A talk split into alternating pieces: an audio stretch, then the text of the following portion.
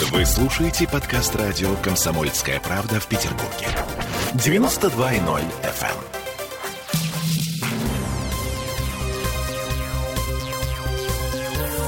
Темы дня.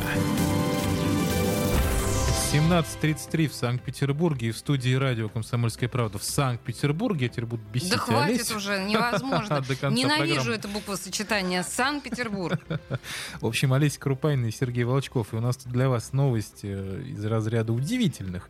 А, Петербургский Роспотребнадзор пошел войной на макароны по-флотски. Но, пожалуйста, не пугайтесь, речь идет исключительно о меню школьных столовых.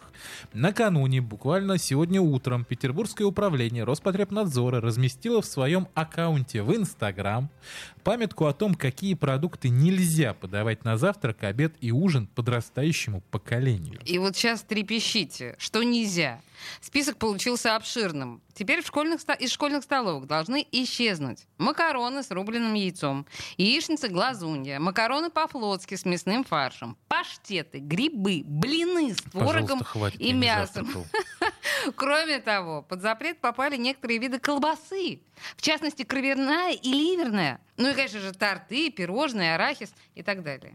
Сейчас я тут это сплевывал слюну, простите, пожалуйста, аппетитную. В пресс-службе Роспотребнадзора нам пояснили, что это новые методические рекомендации, и действовать они должны не только в школах, но и в училищах, детских садах и так далее. Ключевое слово здесь рекомендации. То есть на самом деле ни торты, ни макароны, которые сегодня надолго стали центром новостной повестки, серьезно заходишь в Яндекс Новости, там наверху макароны по-флотски, Роспотребнадзор с утра. Это, это удивительно было. Ну Вот. Нет других новостей в Питере. В общем, ничего из этого из столовых на самом деле не пропадет, по крайней мере, не должно пропасть. Сама памятка предназначена прежде всего для членов родительских комитетов, чтобы им было проще и удобнее оценивать, как питаются их дорогие чада.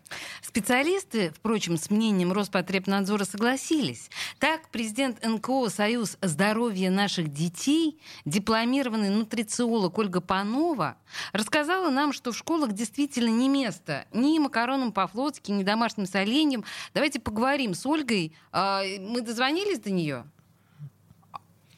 Да, а, у нас пока... а, не- мы, мы звоним. да. да. Мы вот сейчас сидели, на самом деле, во время рекламной паузы и вспоминали, чем э, нас кормили в школьных столовых.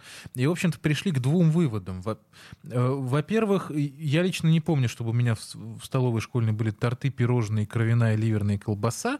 Но- Яичницы тоже, наверное, у тебя не было. Нет, яичницы не было, но были зато макароны по-флотски. Ладно, мы попозже с Макароны вами по-флотски поделимся. абсолютно точно были. Э, Здравствуйте, Ольга. Добрый день, вечер, у кого как. Вечер, да. У нас вечер, и, ну, слушайте, ну, с такими новостями он не очень добрый. Ну, вот как же э, макароны, мясо, творог, блины, это же все надо, чтобы прокорм- выкормить здорового и крепкого ребенка. Разве не так?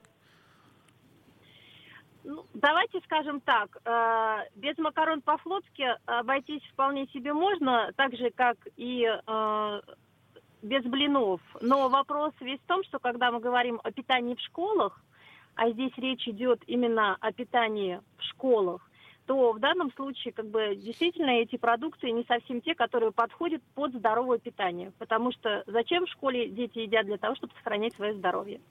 Так, хорошо. Тогда другой вопрос. Вот мы тут недорассказали историю. Мы сидели, вспоминали с Олесей, что, ну, ладно, допустим, блинов и пирожных у нас не было. Но вот макароны по-флотски, например, были.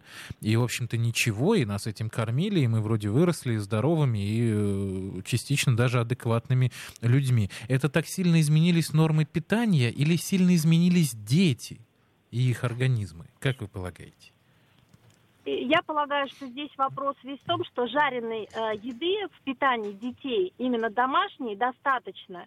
И э, мне кажется, что логика Роспотребнадзора была следующая. Когда мы готовим макароны по-флотски, как они у нас делаются? Либо с тушенкой, либо с фаршем. в Да, данном так случае речь идет о фарше. Что делают с фаршем? Его обжаривают вместе с луком на сковородке, а потом добавляют в макароны. Соответственно, здесь как бы большое количество э, жареного, которое, в принципе, в рационе детей и так в домашней еде присутствует. А школа все-таки э, тот э, любимый дом, где э, нужно научить здоровому питанию детей, понимаете? Мгм. Хорошо. А другой вопрос. Вот на ваш взгляд, возможно, даже тот список, который остался... Нет, во-первых, так, а что вообще осталось? Вот тут просто гигантский список из более чем десятка позиций. Что вообще осталось в школах-то? Вот чем детей кормят? Вы знаете? А, Конечно, э, в школах осталось достаточно большое количество а, продуктов, которые а, нужны им для того, чтобы быть здоровыми. И те же самые макароны, они остались. То есть макароны в питании детей, они есть. Мгм. Просто исключены макароны по-флотски. Вот. Здесь ничего такого нету. Плюс э, есть э, в Санпине прописанные суточные нормы.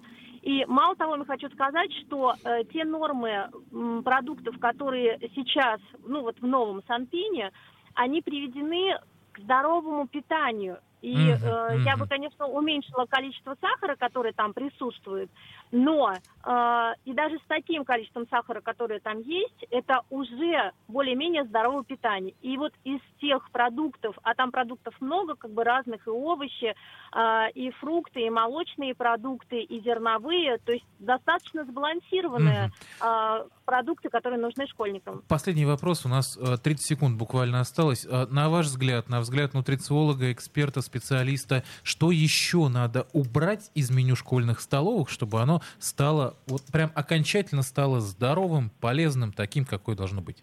30 секунд, очень коротко. Я, я, я бы уменьшила э, количество сахара, и тогда было бы идеальные, э, идеальные продукты, которые нужны для школьников. В смысле, вообще убрать вот всякие там сладкие булочки, варенье и Не, прочее?